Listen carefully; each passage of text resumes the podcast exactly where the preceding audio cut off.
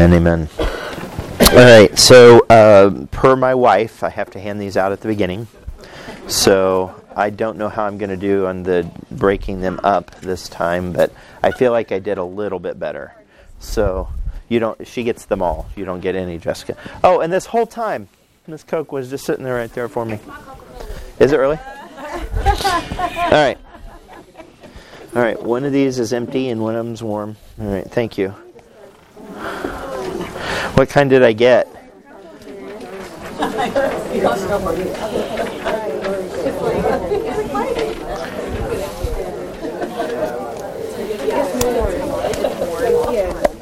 Okay, thank you, Brian. You did good. Appreciate it. Yeah, perfect. All right. So we've dealt with announcements, but one one point. This is the third week in our uh, in our victory in Exodus. You know, we do three weeks and then we kind of break it up. So next week we're going to do our Q and A topic.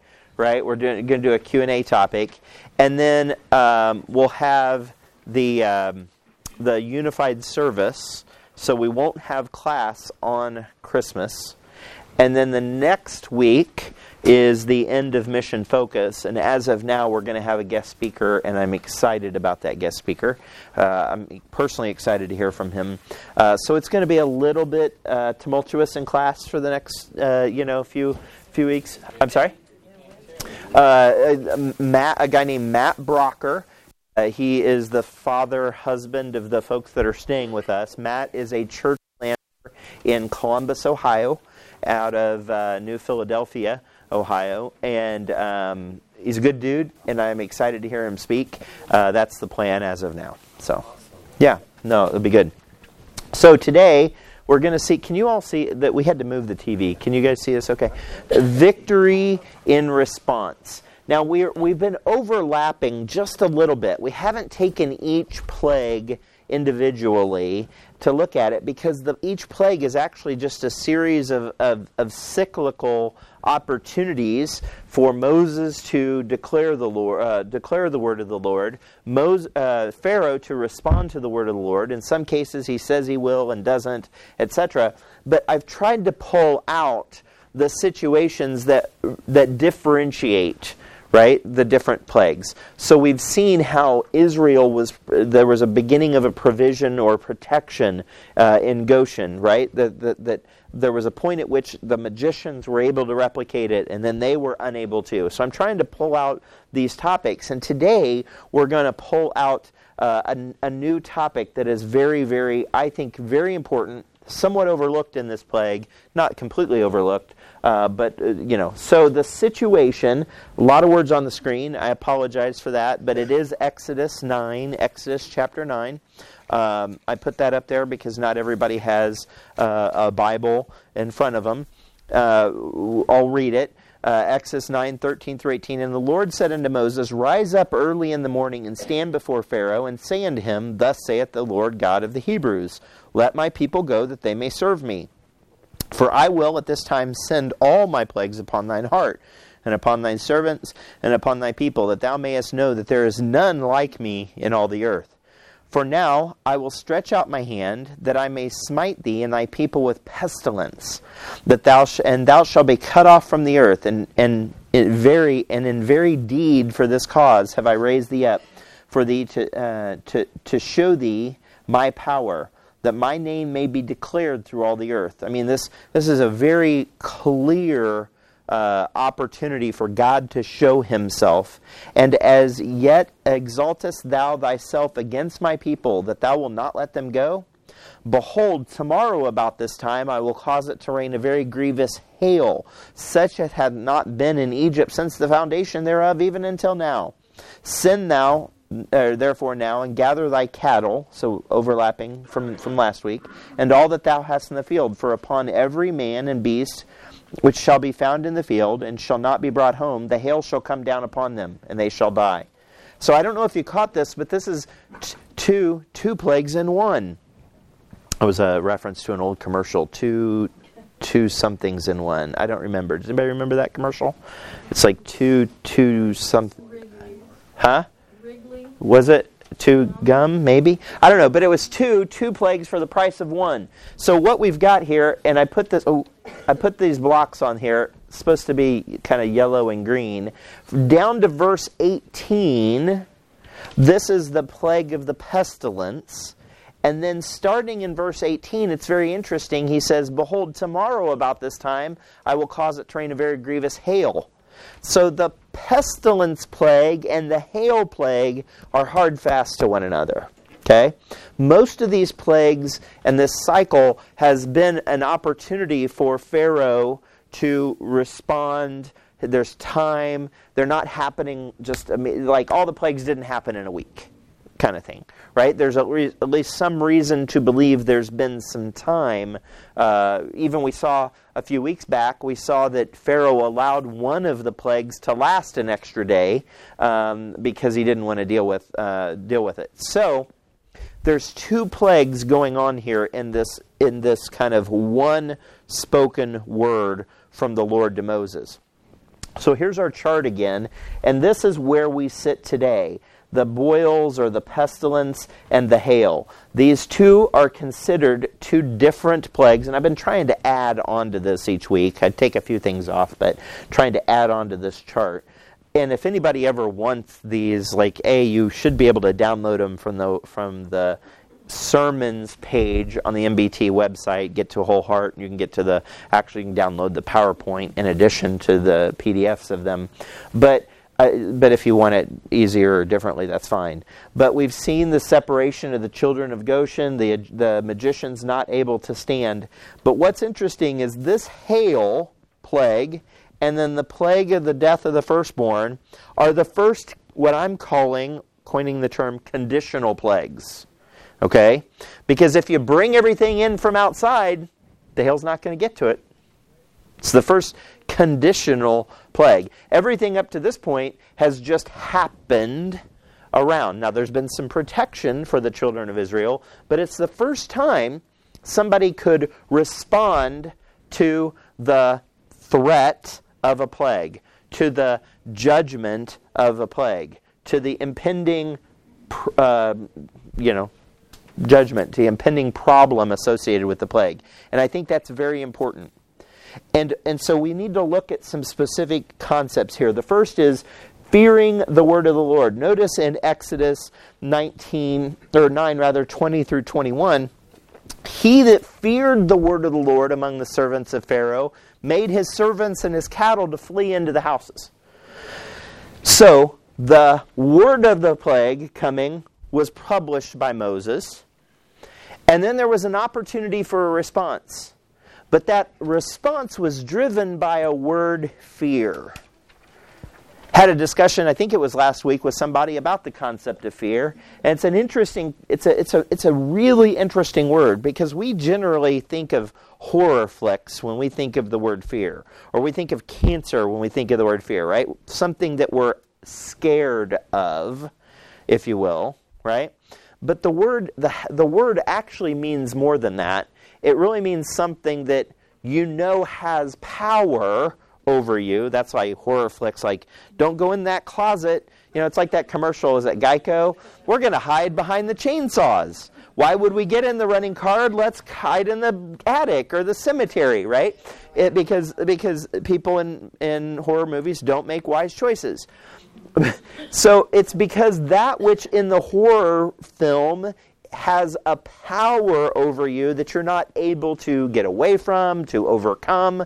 Like I'm waiting for the for for you know Jason or Freddy to walk up and somebody do the old Moe and curl like bah, right in the eyes, right? I mean, oh, you know, you, you know, the problem is these they're presented as having this eh, this almost godlike, right, power over you. So the only thing you can do is flee or die. Right? And that's the kind of the fear. Well, I didn't catch that. What? And fall down. And fall down. Oh, and fall down. Right, right, right. Trip. Right. And and and you're they're walking like this, and you're running, but they're always this far behind you. so, but fear, fear is an important concept because it's like a really healthy respect. A really healthy respect for something.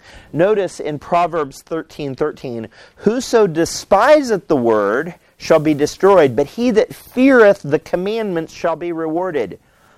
So this is not like, oh no, I should I shouldn't read the commandments because they're scary. No, it's that you should have a healthy respect for them. You should put them where they are in having this authority over you, right? The same in Acts 13, 26. Men and brethren, children of the stock of Abraham, and whosoever among you feareth God, to you is the word of this salvation sent. If you want to understand, if you want to have a proper relationship with the Lord, you need to fear Him. But not as the horror flick bad guy that is going to smite you and stab you or kill you, but the one who has an authority over you that has power, so you do need to respect him and reverence him. But when you do, according to Acts 13, to you the word of this salvation is sent. Because if you respect the Lord, if you adequately fear the Lord, he can communicate his truth to you. By faith, in Hebrews 11, 7, Noah, being warned of God of things not, uh, not seen as yet, moved with fear and built a boat. And I don't know if that place in Kentucky is the actual size, but if you've been there, it's pretty darn big.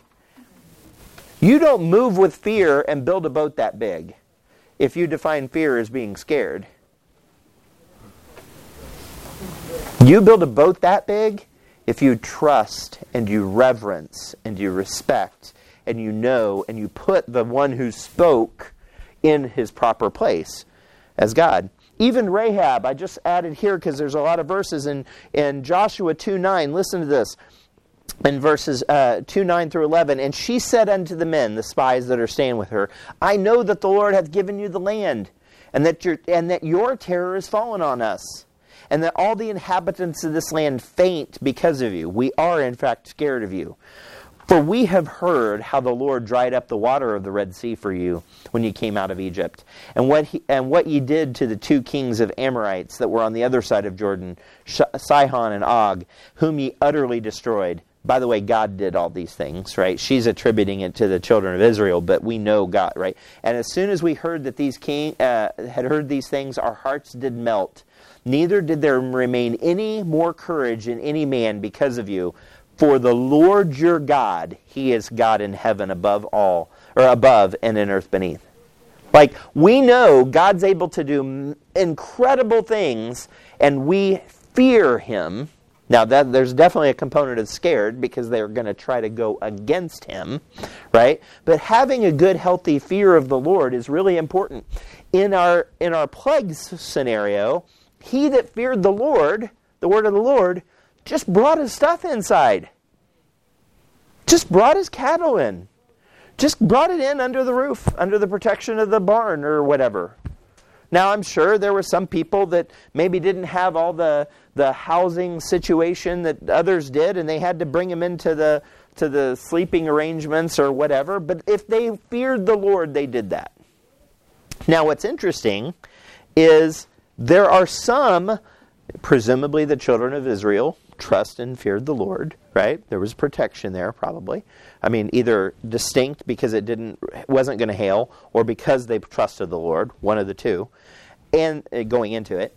And then those that were in the among the servants of Pharaoh made this decision.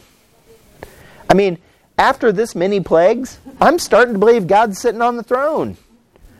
I mean, could you imagine being just the average, like everybody when they're reincarnated, they're Cleopatra or some Caesar or something like. There ain't nobody that's like, yeah, I was re- my former life. I was in Egypt during the plagues, and let me tell you, like there were frogs everywhere and locusts, and then the river. Like nobody's just this average Joe. I'm, I'm sure they didn't like. I mean, it wasn't Joe, wasn't their name, but they're average people in Egypt during the plague. I would have been like enough already. So when the word of the Lord comes that you could avoid the plague that was coming, sign me up. I'm done already. I'm done with these things. So the fearing the word of the Lord is important and then believing the word of the Lord. Notice in Exodus 9:21, so that same passage, And he that regarded not the word of the Lord left his servants and cattle in the field. Now, this word regarded is kind of an interesting word. It's actually two Hebrew words. So, so if you've, so don't don't panic. We don't have a lot of time to talk about Bible translation today, okay? But there are. I don't know if you've ever seen, uh, in, uh, you know, on a package of a product, you know, it'll have the English and then it'll have Spanish or French, and there's a different number of words to say the same thing. In some cases, there's two English words and one, let's say, Spanish word. Sometimes there's one English word and it takes two or sometimes three Spanish words, right? So that's just how language is. There are two words here.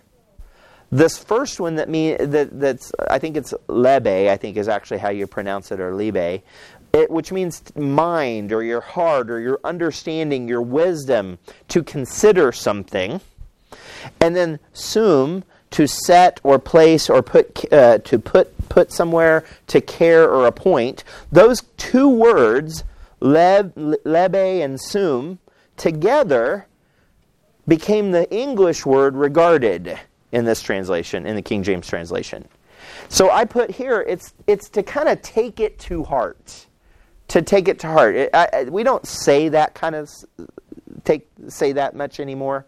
But when somebody's like, "Man, what they said, man, I man, I really took that to heart," and I knew I needed to do something because of what they said. That's kind of the best sentiment that I can come up with is that they they when they heard the word of the Lord, they took it to heart, they regarded it.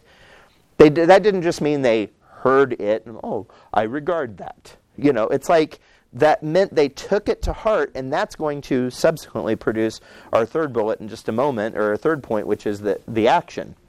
But notice, uh, I pulled out uh, just because it's one of my favorite verses, Psalm 119:10. With my whole heart have I sought thee. Oh, let me not wander from thy commandments. The verse that we've associated with this with this fellowship. This whole heart concept or leb, right? It's, it's my mind, my heart, my understanding. I'm going to consider it. Even in Ezekiel 40, verse 4 And the man said unto me, Son of man, behold with thine eyes, and hear with thine ears. I, when I read that verse, I always think about a kid. Can I see that? And they put out their hands. We don't see with our hands, right? Right? And you probably heard, you maybe even said that to a kid before. We don't see with our hands. But look at this. Behold, the Son of Man, behold with thine eyes, hear with thine ears, and then notice set, sum, to, to set in place, to, to, to really uh, appoint, to care for it. Set thine heart, that leb, upon all that I shall show thee. Regard it. Take it serious. Take it to heart. That is really important. Because if you don't believe the word of the Lord, you're going to leave your cattle out in the field and they're going to die. There's going to be consequences if you don't regard, you don't take to heart, if you don't believe the Word of God. There's consequences. I, I loved what Miller said today. The Bible is an incredibly frustrating book until you just believe it. I mean, amen because it just constantly reminds you of what you are not. People say it's just a, ru- a book of rules of, of don'ts. No, it's not. It's far from that. You haven't read it if that's your position. You haven't read it. It's, it's some of that, but it's also some of what you can't be. And you can't be holy without a Savior. It's very, very clear. God's love Notice this God's love is, is unconditional. People say that all the time, and I believe it. God's love is unconditional, but his offer of salvation is actually very conditional. It's very conditional. His love means that he will provide an offer of salvation. But you cannot just assume that because God loves me, I'm fine with him. His, his, salvation is very conditional. I've got a chart up here. Again, we don't have like Bible translation and dispensational theology. Way too much to fit into one class, right? probably maybe shouldn't have even touched on it. But it's very important to note that God deals with people differently through the ages. He dealt differently with Adam and Eve, then he dealt with Moses, then he dealt with Noah, dealt with Moses and Abraham, and dealt with the Old Testament saints, right? And, the, and the, under the law, how he deals with us, it's different. God is consistent, but he deals with his children differently at different ages. Surprise, surprise. When my 17 year old son, who's bigger than me, can lift more than me, is faster than me, and for all intents and purposes is more both of my kids more of a man if you will like i'm not sure i could take him except i would fight i wouldn't fight fair i would like i would grab them in places you're not supposed to grab people when you fight because that's the only thing i got right because that's how i would fight because I don't care, and they would be like, "Ew, gross, stop," and I'd be like, "I won." okay. My son, if he if he lies to me, if he lies to me today, either one of my sons, I am probably not going to be like, "Meet me in the bathroom. You're getting a spanking." But I definitely would have done that if they were six. Does that mean I'm different? No. Does that mean I love my kids differently then than I do now? No. I have to deal with my kids differently based on their age, right? I have to mete out judgment. I have to put different conditions on the relationship because of how, how old they are in this example. God does the exact same thing through history, not that we're getting older as people, if you will, or more mature as people, but He dealt with people differently at different points in time.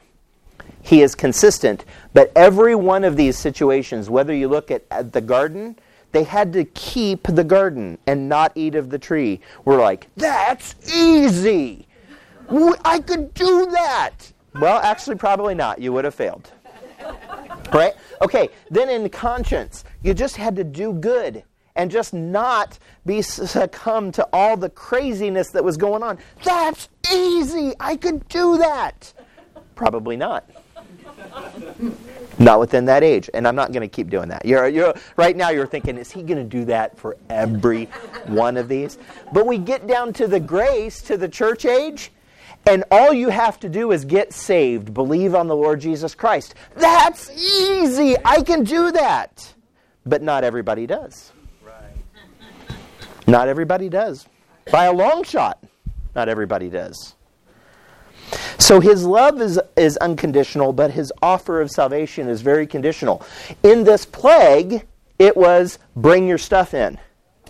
And those who regarded, that feared the word of the Lord, and regarded it, put it in their heart, and said, I need to act on this. I need to do something. So that brings us to our next point acting on the word of the Lord. Same, same two verses, right? So I'm not going to read them again. But he that regarded not the word of the Lord left his servants and cattle in the field. You either brought them in or you didn't. You made a choice. Well, I'm not, I don't, I don't know about God. I'm just, I'm just not going to make a choice. Well, you're making a choice. You're making a choice if you're leaving your cattle in the field. And what's really interesting is these same two Hebrew words Sum and Lebe, I think, again, I'm not sure exactly how to say it, appear twice in other scriptures, and they're really, really illustrative, really communicate how to do this right or wrong. The good example is Daniel chapter 1 and verse 8. But Daniel purposed, he set, he determined in his heart that he would not defile himself with the portion of the king's meat, nor with the wine which he drank. Therefore, he requested of the prince of the eunuchs that he might not defile himself. See, Daniel, Daniel is so good at discipline over his own body, they've even got diets and fasts named after him because he purposed in his heart. Now, I can't seem to do that. I purpose in my heart, and then up pops chocolate cake. And I got to have it. I got to have it. But Daniel purposed in his heart that this is the line and I am not willing to cross it. But notice in Zechariah 7:12, yea, they made, they determined, they set their hearts as an adamant stone. they like against it, lest they should hear the law and the words which the Lord of hosts has sent in his spirit by the former prophets. Therefore came a great wrath from the Lord of hosts. They actually did the exact opposite. They were like, that God ain't going to talk to me. Not like that. Doesn't he know who I am? I am a man. I'm 40. Write about me. Some of you get that, some of you don't.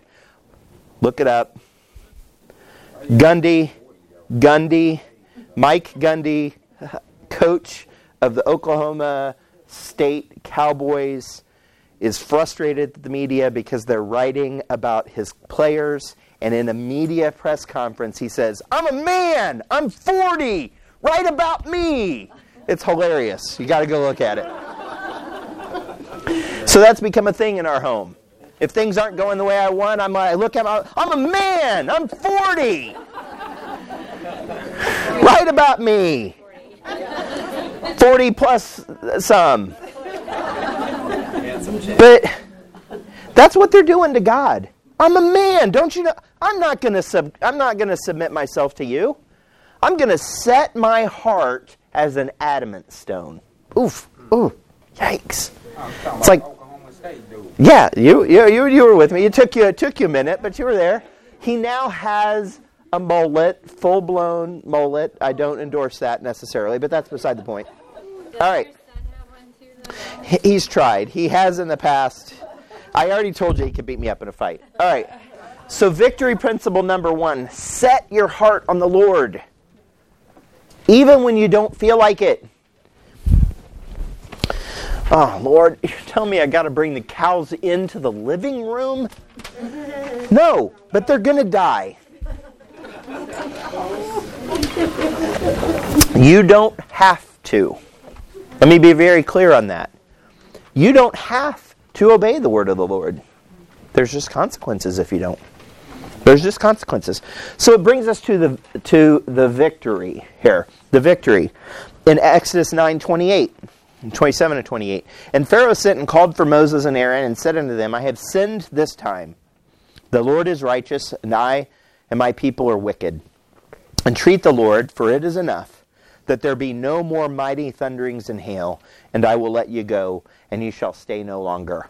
Wow. I mean, that sounds like if you hadn't read and didn't know the rest of Exodus, you'd think, like, finally, this is it. They're going to get out of Egypt. Now, not quite there, because Pharaoh's Pharaoh. Notice in 934, and when Pharaoh saw that the rain and the hail and the thunders were ceased, he sinned yet more and hardened his heart, he and his servants. And the heart of Pharaoh was hardened, neither would he let the children of Israel go, as the Lord had spoken by Moses. So, in the matter of some fairly short period of time, probably not minutes, but maybe hours, Pharaoh goes from crying, uh, as, as one pastor I used to be under says, slinging snot at the altar, you know, coming forward, just weeping because he's sinned. I'm a sinner. Everybody I know are sinners. We're wicked in the sight of God. Please stop, God. Don't. And then it's like, oh, it's not, it's, it's pretty bright out. It's sunny. Okay, well, you can't leave after all. He sinned yet more. He doubled down on it. So, why would a slip back into sin be a victory? So, hear me out, because I put this under the category of victory. First is the, the, the, the understanding of the sin. I have sinned.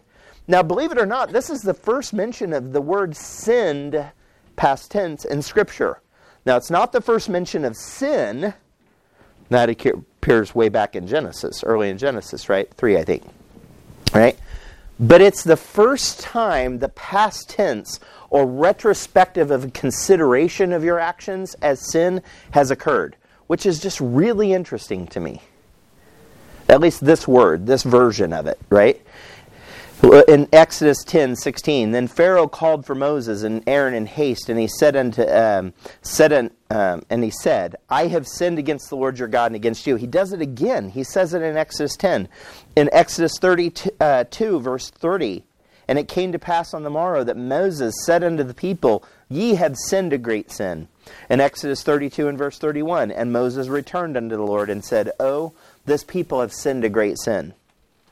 It's the ability to look back and realize that your decision, your action, was in fact wrong.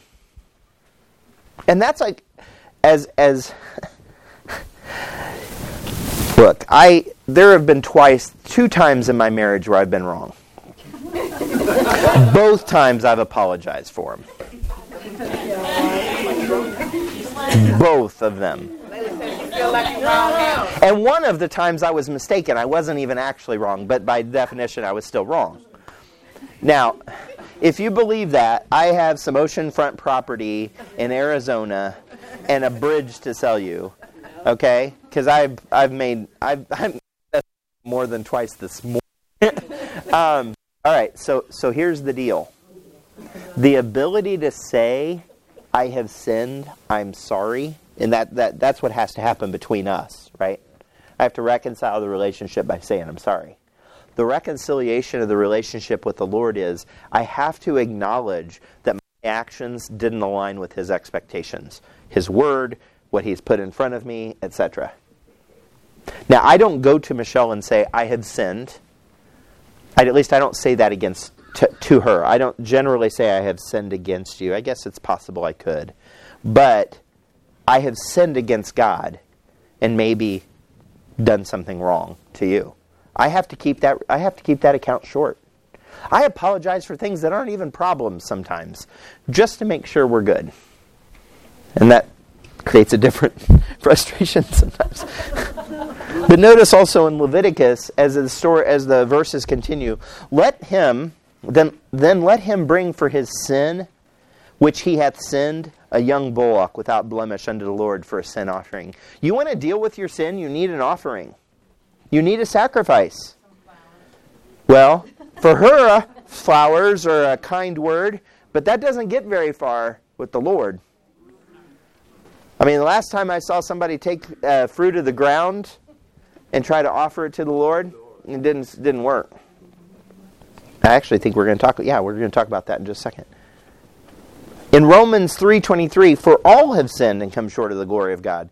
Yeah, similarly in 5:12, wherefore as by one man sin entered into the world and death by sin, so death passed upon all men for all, that all have sinned. Like every one of us is in the same place Moses or uh, Pharaoh was. Like I've sinned. I'm wicked. I've done something wrong before an almighty holy God. So, our victory principle number two today identification of sin in your life is the first step to restoration. How you deal with it is the second battle, it's the second step. What do they say when people have addictions? Uh, uh, acknowledging it is the first step. Acknowledging it is the first step. Because you can't fix something that you don't think is wrong. Okay? I can't restore a relationship with the Lord that I don't think is wrong. Even though the relationship is, is, is disjointed, I can't restore it if I think this, this form of the relationship is fine. So I have to identify sin as a first step to restoration. And the responses to sin, which will bring us through the rest of our study today, the responses to sin can really be varied. They can be temporary. So notice in Exodus 9, in our passage, and Moses said unto him, As soon as I'm gone out of the city, I will spread my hands unto the Lord, and the thunder shall cease. Neither shall there be any more hail, that thou mayest know that the earth is the Lord's. But as for thee and thy servants, I know that ye will not yet fear, uh, ye will not yet fear the Lord God. Moses knew. Pharaoh verbalized with his mouth, I've sinned. I and my people, we're all wicked. Stop it. Stop the thunderings. Stop, the hail. And Moses' response was, I'm going to go out and do that. And God's going to hold you to your words. But I don't believe you. I was talking with somebody about a, a, broken relationship not, not too long ago. I was talking with somebody about a broken relationship. And I was challenging them to keep the door open if you will. Okay? Doesn't mean you have to welcome someone in who is not repentant, but keep the door open. Keep the window open, however you want to use the illustration. Because when they repent, and we're going to trust the Lord that they repent, it will be obvious. They won't just say, I'm sorry I did that again. You'll probably look like Moses. I don't know. I think you are going to sin again. When somebody is genuinely broken, the Spirit bears witness of that. When somebody is genuinely broken, not just sorry, certainly not just sorry they got caught, when someone is genuinely broken, you're going to know. In 934, and when Pharaoh saw the rain and the hail and the thunders were ceased, he yet he sinned yet more. We talked about this and, and read this and hardened his heart, and he and his servants. response to sin can be temporary. People can say they they've sinned. They can say those things just to get out of the bad situation they're in. We also see it. response to sin can be damning. Cain in Genesis 4, uh, this is what I was touching on a few minutes ago. But unto Cain and unto his offering, God, he had not respect. And Cain was very wroth, and his countenance fell. And the Lord said to Cain, Why are you upset? Why, are you, uh, why art thou wroth? And why is thy countenance fallen? If thou doest well, shalt thou not be accepted? I don't know that God said it exactly in the inflection I said, but it probably wasn't too far too far different than that. It's like, okay, you didn't bring the right offering. Bring the right offering and we're good. But Cain's like, I worked hard on this offering. I grew the largest pumpkin in the whole county. I pulled radishes out and washed them off with my bare hands. I tilled the land for you, God, and you aren't happy? Well, that's not what I asked for. Just do the right thing and you'll be accepted. No, I want you to accept me the way I want to come to you. Well, that isn't how it works, Cain. That isn't how it works. If thou doest well, shalt thou not be accepted, and if thou doest not well, sin lieth at the door. Sin lieth at the door. It can be eventual. Naaman. He came with his horses and with his chariot and stood at the at the door of the house of Elijah. And I'm sorry, I, I skipped down a little bit. Now Naaman, captain of the host of the king of Syria, was a great man with his master and honorable, because by him the Lord had given deliverance unto Syria. He was also a mighty man in, val, uh, in valor. Some of the saddest verse, saddest words in Scripture. But he was a leper. I mean, this dude had it all going on. He was like, he had it going on, but the problem was he was a leper. So Naaman came with his horses and his chariots and stood at the door of the house of Elisha because he'd heard Elisha could heal him. And Elisha sent a messenger unto him, saying, Go and wash in the Jordan sometime. Elisha doesn't even come to the door.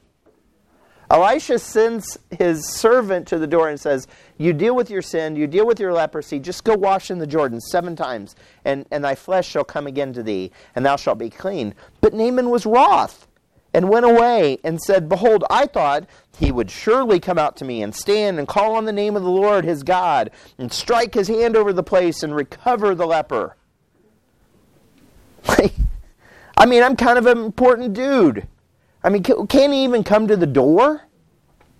And his servants came near him, jumping down a little bit. His servants came near and spake unto him and said, Master, or said, um, I'm sorry, and said, My father, if the prophet had bid thee to do some to do some great thing, wouldst thou not have gone and uh, done it? How much rather then when he saith to thee, Wash and be clean? Then he went down and dipped himself seven times in Jordan, according to the saying of the man of God, and his flesh came again like unto the flesh of a little child, and he was clean. Naaman was frustrated but because he had expectations of his interaction with God, how God was going to deal with his sin, with his leprosy as a picture of sin in his life. And instead of accepting, oh, well, that's easy. I could just go wash in Jordan and I'm, my leprosy will be gone. No, he has to bring, well, I thought it was going to be this, and I thought this was going to happen, and I thought there was going to be a big, I thought I'd hear trumpets playing in the background. You know? Right. A what experience? The Baal experience.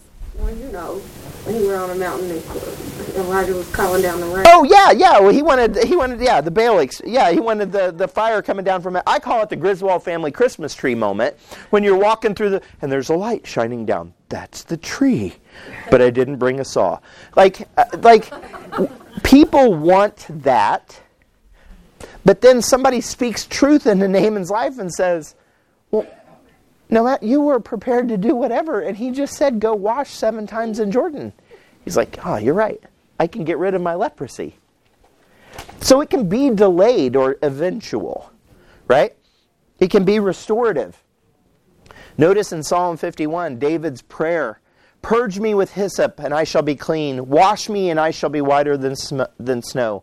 Make me to hear joy and gladness, that the bones which thou hast broken may rejoice. Hide thy face from my sins and blot out mine iniquities. Create in me a clean heart, O God, and renew a right spirit within me. Like that is somebody that's broken. That's somebody that wants a relationship with the Lord. Like, Lord, do what you got to do in my life to make me clean. Whatever it is, it could be appropriate. Psalm 34, 18 The Lord is nigh unto them that are of a broken heart saveth such as be of a contrite spirit. You're going to know when that person in your life finally is broken because they're going to be contrite. Pastoring is not that complicated. Sometimes it's hard, but it's not that complicated. When somebody who's been doing wrong finally comes in and sits, says they want to sit down and talk with me, and they're like, I've been an absolute idiot. I, have done this wrong, I've done this wrong, I've done this wrong, and whatever you want me to do to make it right in my relationships with you, with the church, with my loved ones, I'm willing. Whatever you think. I'm just broken.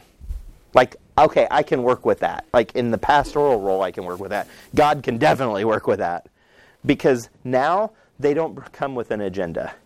Whatever you want to do is fine. I trust you. Isaiah 66 the Lord saying, But to this man I will look, even to him that is poor and of a contrite spirit, and trembleth at my word. So if the word says, Do this, do this, do this, okay, I'm going to do it. I respect it, I fear it. Couple of uh, verses in Luke 15, 18 through 21. I will, the prodigal son, right? prodigal son. It's interesting that these, these passages are, are reasonably similar and, and similar in context. I will arise and go to my father. I will say unto him, Father, I have sinned against heaven and before thee. And jump down, and the son said unto him, so he actually goes, he said he will do that. And then in verse 21, and he said unto him, Father, I have sinned against heaven and in thy sight, and I am no more worthy to be called thy son. Like, I'll just be a servant. I'll just do whatever you say you tell me to do. I don't have to be in charge anymore.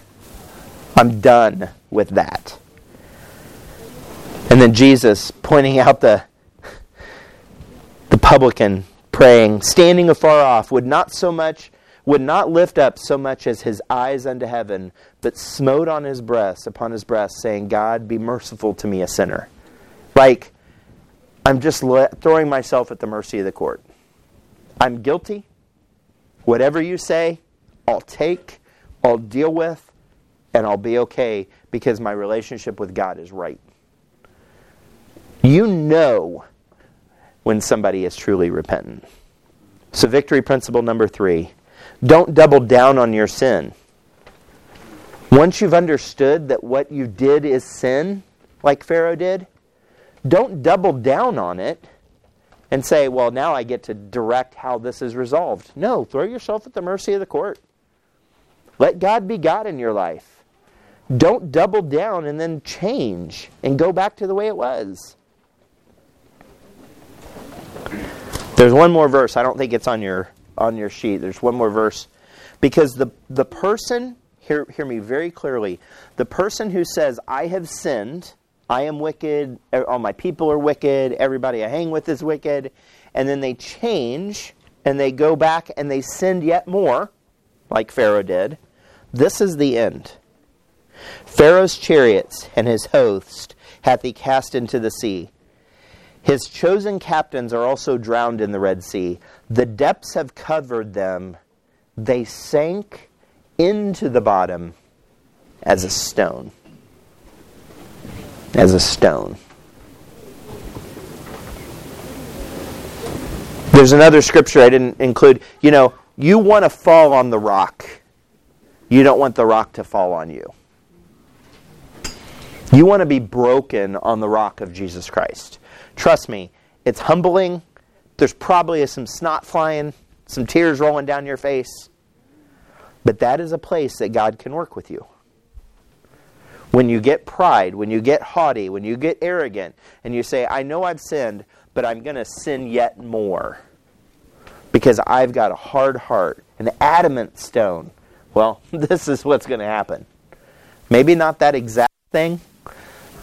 Maybe you won't be in the bottom of the Red Sea, but it'll be pretty close. Weight of the world.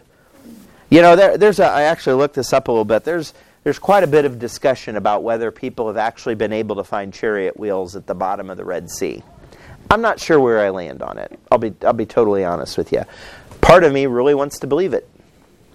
Part of me believes scripture that says the depths have covered them. They sank into the bottom as a stone. I'm not even sure if you drained the Red Sea, if you'd find their stuff. Right. Maybe. Maybe you'd find the chariot wheels and the people sank into the deep or into the bottom as a stone. Like, you know what? You know what the, the, the end result of the person that looks like that challenges God? Looks like the surface of the Red Sea. Just a bunch of water. Like they're gone. And it hurts. It hurts because those are real people, those are real souls, but they chose not to be contrite or broken before the Lord. My prayer for each of you hey, Merry Christmas, we're going to have a party. My prayer for each of you is that you would be broken that you would be broken. Like, that's going to be the best place you could possibly be. Let's pray. Lord,